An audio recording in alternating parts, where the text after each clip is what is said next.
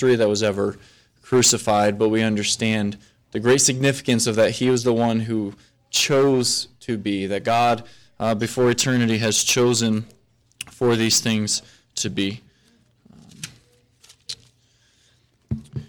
This morning we're going to continue here our study in the book of Philippians, and uh, we're, we're, getting. We just last week went over something that is incredibly uh, easy to consider in light of what it is that was just um, given to us in song of rejoicing in the Lord. To rejoice in the Lord.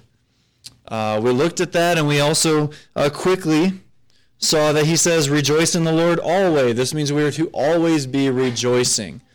And remember, as that kind of that happens, and as we consider what does always mean, or when we say in everything, here as we're going to a little bit this morning, uh, we always tend to ask ourselves, we can kind of get caught asking questions, well, what about this? Or, well, you're going to have to convince me how I can rejoice in light of what is currently going on in my life, or in light of this going on in the world. We went back to verse 4 again, Philippians chapter 4. We're in verses 4 and just barely touched into verse 6. But saying, Rejoice in the Lord always, and again I say, Rejoice. Let your moderation be known unto all men. The Lord is at hand. Letting these things be known unto all men, and the Lord being at hand was not a timeline or, or some sense of he is going to return quickly. And we said, yes, he is going to return soon because anytime you're considering eternity, anytime that it happens, it's happening pretty soon. The Lord is here. He is present. He communes with his people. As we gather together, he is always with the believer through the Spirit, and we understand the under, this, this beautiful truth that we are never actually alone. How many songs do we sing about, or have you heard you turn on the radio, how many songs do you hear about God always being with us or this understanding that you are not alone? I know that's a Michael Jackson song as well, but that's not really where we're trying to go here. There's like five of you that publicly acknowledge that, but I know all of you know Michael Jackson songs. Okay? And if you don't, that's just concerning. But here we looked at these different things, and then we walked into verse 6, closed with the understanding here in the first part of the verse be careful for nothing. And this is where we're going to start this morning as we walk through verses 6. And we might touch into verse 7, but we're going to be camped out in verse 6 here for quite a little bit. Here in verse 6 of Philippians chapter 4, Paul writes to them, Be careful for nothing but in everything by prayer and supplication with thanksgiving, let your requests be made known unto God. Let's pray. Gracious God and Father, we thank you and we praise you this morning for the truth of your word. We praise you that we have these holy scriptures so readily accessible to so many of us, whether it be within our Bibles or simply the access that so many of us have between iPads and phones and other devices, just the, the ease with which we can access your word, whether at home or away. Lord, we praise you for just this incredible access that we have in this time. Lord, I pray that as we walk simply through here in verse 6 and we see very, very simple, very familiar, very basic concepts, I do pray that it would be something that we we're careful to pause and to reflect on and to apply to the way in which we live, that we would truly understand who you are based upon who you've revealed yourself to be in your word. God, we thank you for all that you've done, and we ask that you continue to guide us in our worship, and it's in Jesus' name. Amen. Paul opens up with very familiar words of being careful for nothing or be anxious for nothing. This passage harkens back to where we were perhaps two months ago when we walked through complaining. Right, we talked about complaining and said the Bible is very, very clear. Paul is very, very clear. Do not complain. Do not complain. Here, Paul is very, very clear in a very similar fashion. Do not be anxious. We're going to do a show of hands, Baptists. We're going to improve ourselves here. How many of us have ever been anxious at some point in our life? Okay. We all get anxious, some much more than others, but we tend to be anxious in a lot of different times in our life. It's usually before something big, but for some of us, we almost are perpetually anxious. We wake up and we're anxious. We get out on the road, we're anxious. Work, school, whatever the case is, anxiety is something that follows us everywhere, and it seems to be something that is growing, especially those in my generation and those that are currently middle school, high school age. Lots of conversation goes around the school and within youth group and all these different places about anxiety. Every kid nowadays is anxious. Every kid almost it seems like has high levels of anxiety now. We could argue and go back and forth about why that is, but it is something that so many people deal with day to day. This idea of being perpetually anxious, especially as something big is going to come up into our lives. We get anxious and we have concern. Considering all that Paul has addressed to this point, and if you've been with us through the study, we've seen plenty of different things. Uh, the Philippian church had plenty of reason to be a little bit anxious. Uh, he's talked about confronting false teaching and these things that are going on. He's walked through so many things, which we're not going to go through now. But also keep in mind, Paul, the one who is in chains as he's writing this, is the one saying, Don't be anxious about these things. Have no anxiety. Be anxious. Be careful for nothing, as he is currently himself in chains. So it's not as if the Philippians could come back and say, Well, Paul, it's easy to say, Don't be anxious as you're sitting up there in the ivory tower. Everything is perfect. Everything is great. Of course, you don't have anxiety because you know everything is taken care of. This was a man who was arrested pretty much every city he tried to go to. Consider the way you travel just even in the past six months, how many different cities perhaps you've had to travel to. Some of you live in a city outside of Glenwood Springs, and every Sunday or every day or every two days, you are traveling to a different city. Now imagine being mocked, possibly beaten, but definitely, absolutely getting arrested every time you went from Glenwood to New Castle. I mean, just imagine what kind of anxiety that would bring about to a person to ever travel outside of the city limits knowing I'm probably going to get arrested today. I think we would probably stay home a little bit more.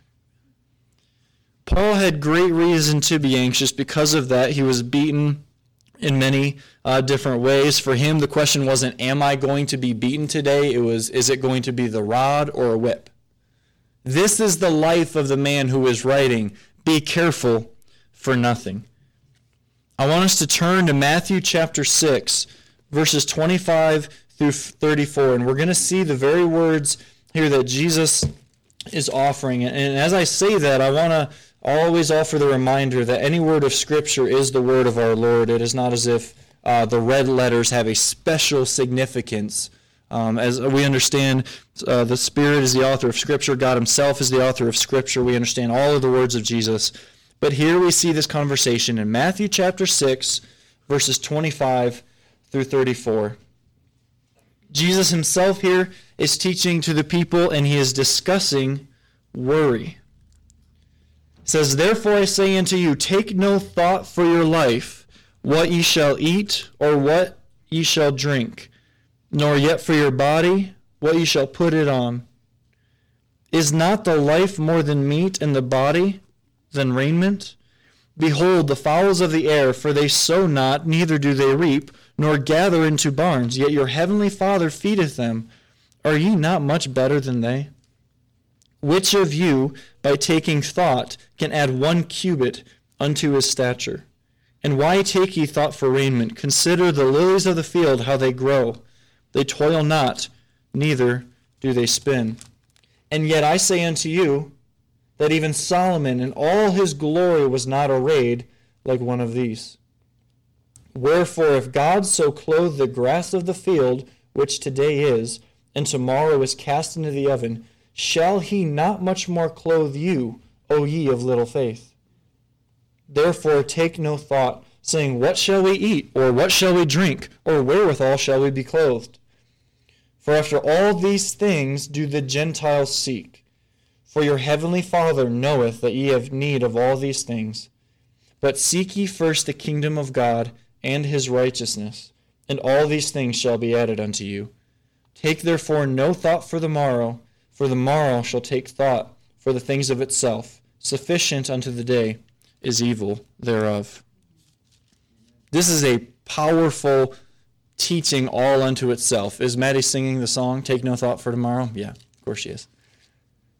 These are absolutely massive truths with great implications for our life. He walks through what about the birds of the air? Are they wandering around, looking around, going, How am I going to get food? Are they toiling and working for all of these things? No, they're taken care of. And even there, he says, How much more? He says, Are ye not much better than they? And then in verse 27, which of you by taking thought can add one cubit unto his stature? We all universally um, accepted that we are we have been anxious at some point in our lives. We've had anxiety over a particular situation. How often has that truly helped our situation of sitting quietly and calmly, being anxious, shaking, and just saying, I need, well, we all need one more cup of coffee. That's also true. But how often has that truly helped any of us to sit clothed in anxiety, worried about what is going to be taking place? This very minute, some of you can walk through the list of things for the day, things that are going to happen this afternoon, this evening, or tomorrow, and it can produce anxiety and concern of even now thinking about what am I going to do? How am I going to handle this? How is this going to be fixed? I mentioned tax day tomorrow. That causes a great deal of anxiety for many, many people. My dad was an accountant for about 30 years. He is very thankful he is no longer doing that. Uh, he hears stories of tax season and just kind of smirks at people. Uh, he's very pleased to not be up until 2, 2.30 in the morning doing other people's taxes. He's very happy about it. Said it would kill him. He has no anxiety about this anymore. And how freeing it is not to be perpetually anxious about these things. But notice that Jesus gives concerns as well as giving those solutions saying, why do, you cons- why do you take thought for all of these things? Consider the lilies of the field, how they grow, but yet they do not toil. Down in verse 31, therefore, take no thought, saying, what, are we, what shall we eat, or what shall we drink? But what is the solution? Notice in verse 33 it says, But seek ye first the kingdom of God and his righteousness, and all of these things shall be added unto you. We are so desiring practical steps of five steps to make this thing happen. Here's what I want. Give me three to five steps so I can go out and make it happen. And yet we look at this command, this, this exhortation to seek ye first the kingdom of God, and these things will be added, and saying, but that's not enough. I need something else to do. How many of you have checklists on your fridge and have ever written, seek first the kingdom of God? You can put that on there, but when do you check it off, right? It's not really a thing that we truly get to just check off so we feel like we're not doing things. I've mentioned it before about prayer.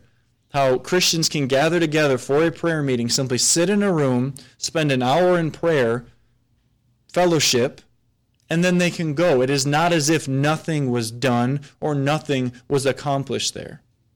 Prayer meeting, simply prayer, is an incredibly powerful thing for churches to be engaged in.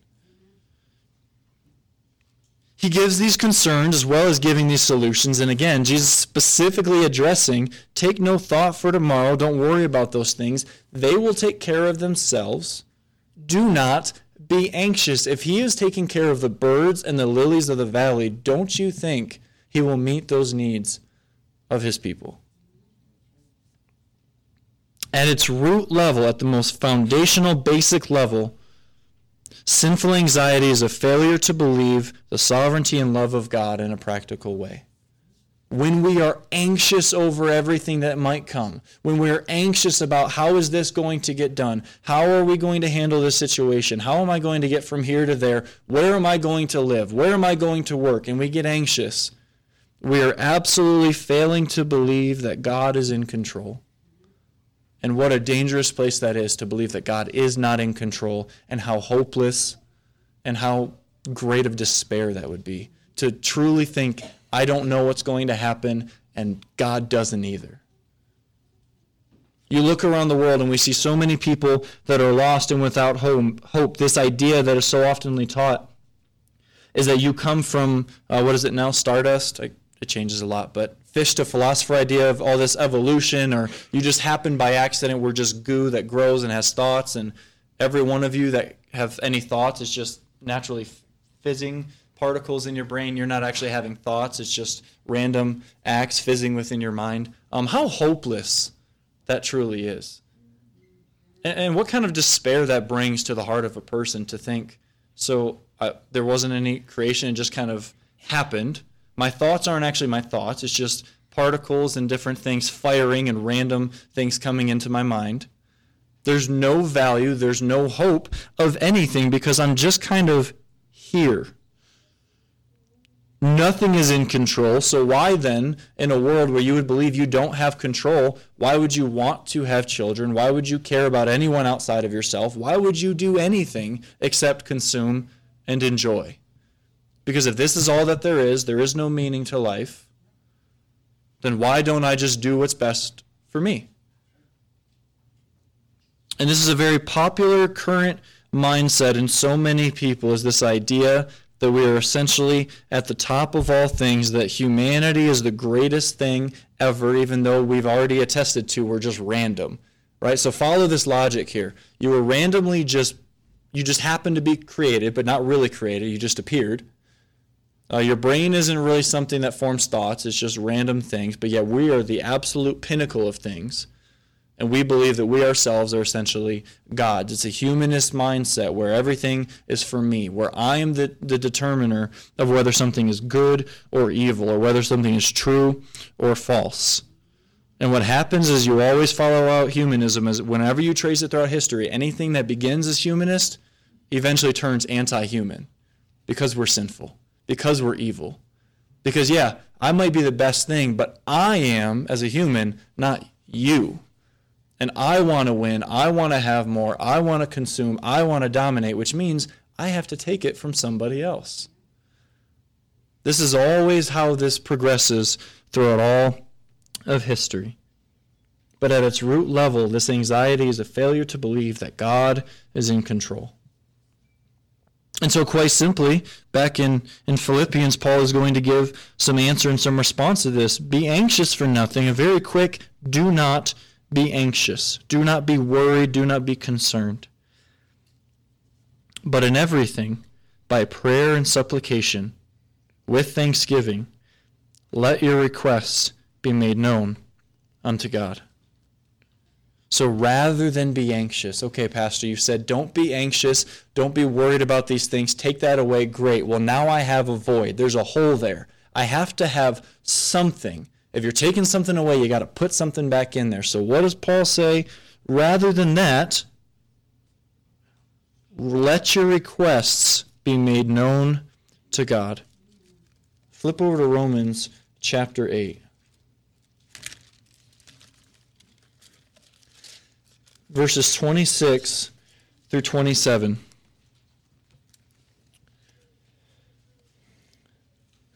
Paul writes, Likewise, the Spirit also helpeth our infirmities, for we know not what we should pray for as we ought.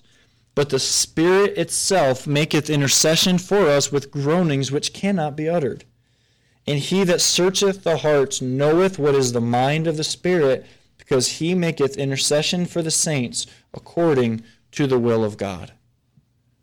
God is not unaware of those things that we have as requests. He is not sitting in heaven looking down at his people and saying, I really want them to make the request known to me because I don't know what they want. We, how many of you guys struggle with secrets? You don't like people keeping secrets, even for a surprise. How about this? Secrets is a little sensitive, so let's say surprises. How many of you, show of hands, okay, we're going to try it again, do not like surprises? I'm not a big fan of them, also because I have terrible reactions to them. So it's awful for the person surprising me. I'm like, yeah. But that's my genuine reaction. I am happy. I am excited. I just don't know how to show it all the time.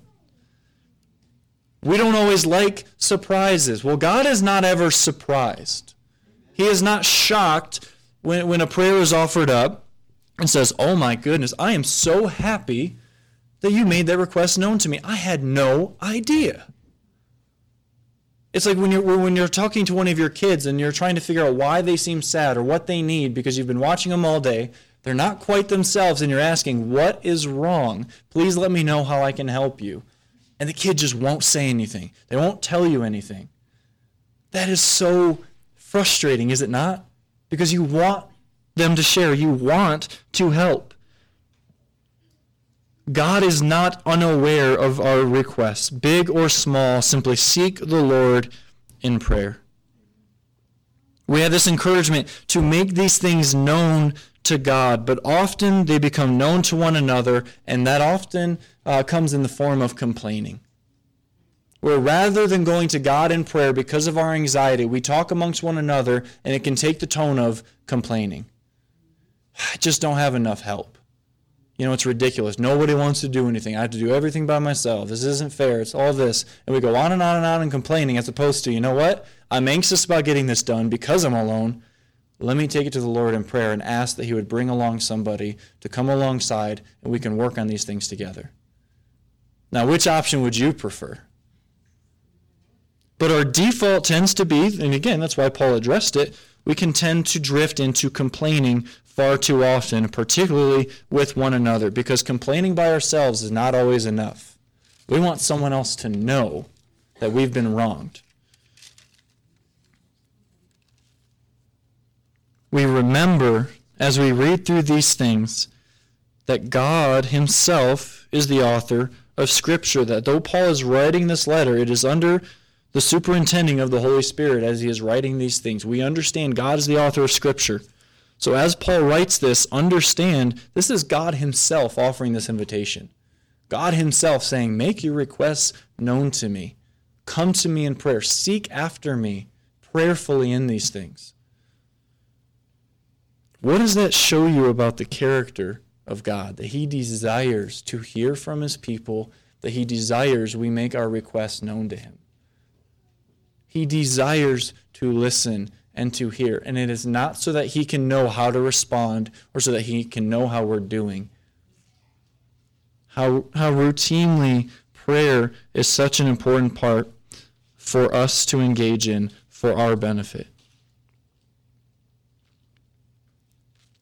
Continuing to move quickly, he not only encourages requests being made known unto God, but, but in everything by prayer and supplication. This, the effect here, this emphasis is on both prayer and supplication. Prayer being general, supplication being more specific. An urgent need. An urgent need comes along our, our table, and we quickly go to the Lord in prayer with great urgency. But notice how we are to go to Him with our prayer and our supplication, something that is often passed over. Two simple words with thanksgiving.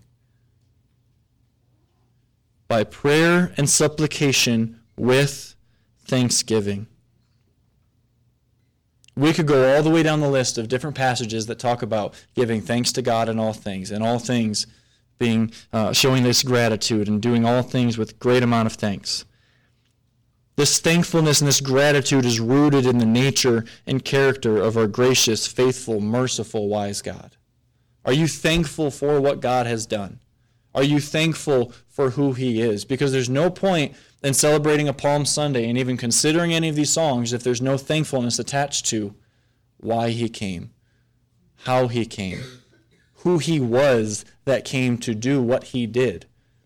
Because detached from thankfulness, there is no point in any celebration of these things. But we pray to our Heavenly Father with thanks knowing that He will answer our prayers according to our good and His glory. This is why you can pray confidently. So if I'm not praying for so that God can know what I request, why is it such a changing experience for me? What does it do for me? Why then am I to go to Him? He's not lacking in information. But we go to Him in prayer. We make our request known to Him with thanksgiving, with gratitude, knowing that we will get the perfect answer the perfect one that is most glorifying and honoring to Him. And as we see in Romans 8, which is ultimately for our good as well. Now, does that mean we go praying for these things that we just desire and we're going to absolutely get a yes because we want it? No. You guys are familiar by now in your own life that every time you pray, it does not mean He will say, Yes. Lord, please help me get this job where I want it to be. He could say yes, he could say no. I don't get to decide what God's going to say. But we know that his answer is certain and it is sure according to that which is going to be most pleasing and glorifying to him. So when we pray, we know the decision, the answer is perfect. How many of us have not received a yes on a prayer and we've later been so thankful that God knew better than we did? I mean, my goodness, I'm 27 years of that, right? our whole life is all these prayers and if we were to line it up with are we glad that god answered it or do we just want it to be the vending machine mentality we would be in some very very dangerous places in our life where we think we know better but we lack in information right? God is all knowing he's not unaware. He has all the information. He is perfectly wise and he accomplishes what he desires perfectly. But for too many in churches prayer is not a priority but rather it becomes a last resort. Because it's easy to pray when we need things, right? It's easy to pray when I just find out, you know, not, my marriage is really struggling. I, I don't know what else to do. I've tried this counseling. I've tried to talk with other people. We've tried to do these different things. It's just not working. Maybe I'll pray about it now. Or things are not going really well at my job you know what? I, I tried all these different things. I tried to do different meetings because meetings always solve things, right? I always tried all these different things and nothing is working. Maybe I'll go to the Lord in prayer. Just find out about a sickness either individually or within the family. This has happened. I'm going to try all these different things. Then we get to the end as a last resort. You know what? Maybe I should pray about it or maybe I'll ask other people to pray about it. It should be our first priority, not our last resort as if we've run out of options. So, you know what, God? Now you're worth being pulled in to this circumstance. But too often, this is how things tend to go. That as long as things are happening according to our plans and our desires, we see no real reason to pray. It's been a great three weeks. I haven't prayed at all. Is a mentality that we often find ourselves in thanks and gratitude is more important than we realize. You, you can look in Romans chapter 1, verse 21 specifically, if you want to go there. But we see what is this deepening effect of sin is that they ended up uh, worshiping the creation rather than the creator. Though they knew God, they did not treat him as God, that they were not thankful for who God was and what he did that at its very root cause, so much of our sin and our rebellion is a failure to be grateful to God for what He's done and who He is. I mean, remember all the way back. Look in Genesis, look at Adam and Eve. What was their sin based on? They weren't thankful for what God had given to them, they needed that little bit more. It's the story of the richest man in the world who's asked, How much money do you need until you have enough? And his answer is just one more dollar. Man, don't we know some people like that? Haven't some of us at times been that person that just needs one more dollar or just one little bit of a raise and everything will be fine? We're to give thanks to the Father in all that we do which is why Paul says, as he does, to be careful for nothing, be anxious for nothing. Why do you need to be anxious? Is God not in control of all of these things? Rather than be anxious, for those of you that really need, I need to write these, I need to write two things down. Write down first, don't be anxious. Second, but in everything by prayer and supplication with thanksgiving, let your requests be made known to God. Just write out verse 6. That's the takeaway. Rather than be anxious, go to Him in prayer. Do so with gratitude, with thanks. Because where gratitude and thanks are lacking, the gospel is not only misunderstood, but it is also misapplied. Are you thankful for the gospel? Uh, we, we, discussed Palm Sunday. We, we had songs referencing his triumphal entry into the world, that he chose to walk down that road, knowing where he was headed all along the way. Knowing that he was going to become sin, to take away the sins of the world, to be a lamb that would be slain. Are you thankful for what God has done? How could you not be grateful for God's love and mercy that's been shown to us in the gospel?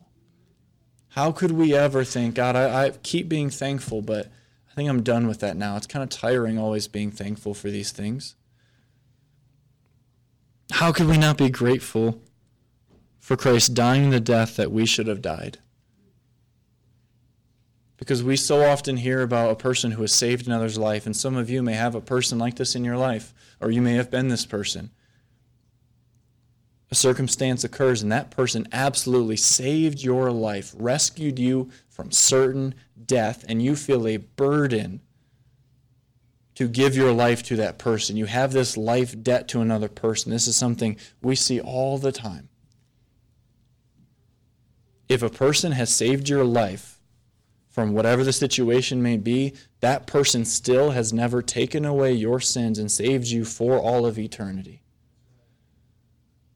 We're so quick to offer our lives to those who are going to save us from this temporal, circumstantial death and from any injury or all of these different cases that we may find ourselves in. But Christ is simply the only one who died the death we should have died, taking away all of our sins for all of eternity, never to truly experience death, but only life.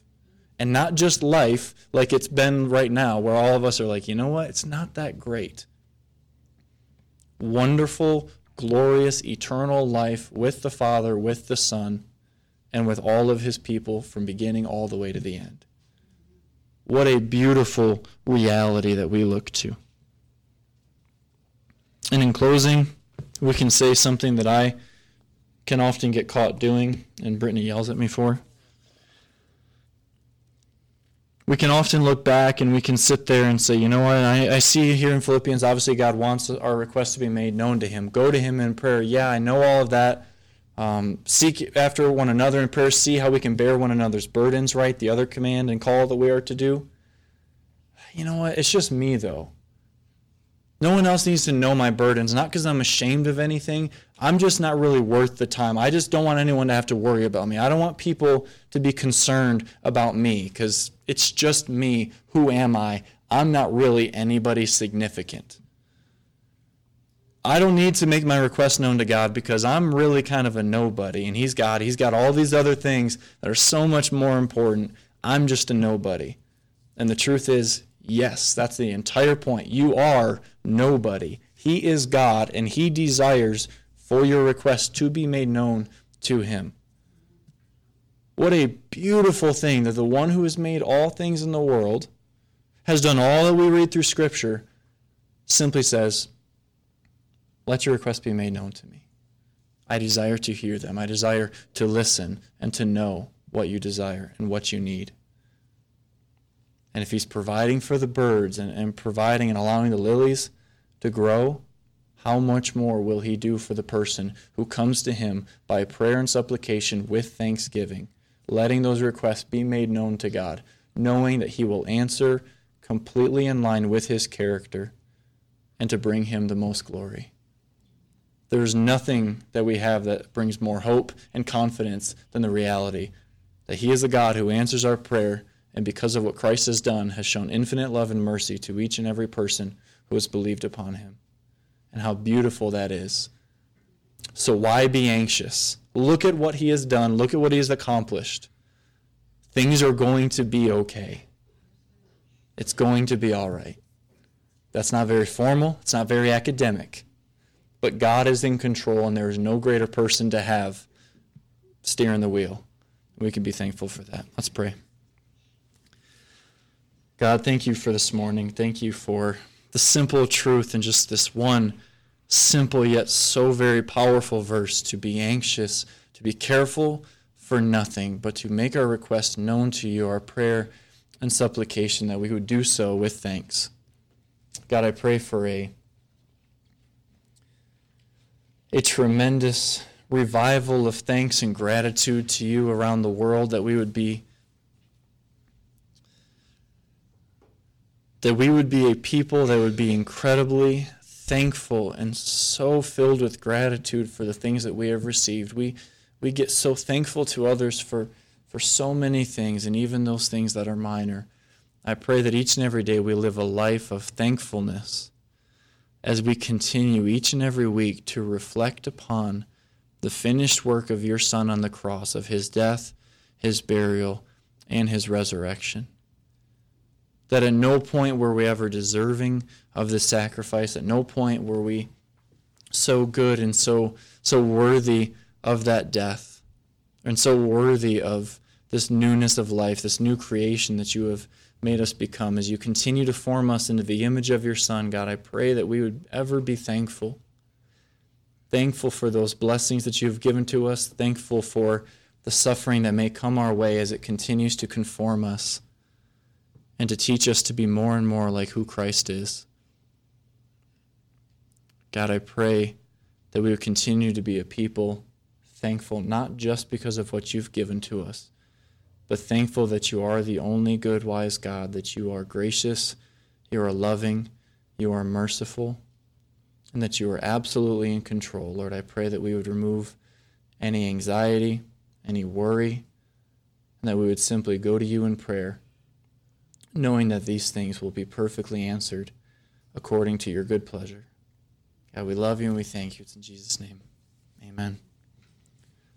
As Mrs. Pace plays, just offer a moment of just silent reflection on the simple idea of anxiety and, and gratitude. What are things that I need to remove in my life that I, am too anxious of?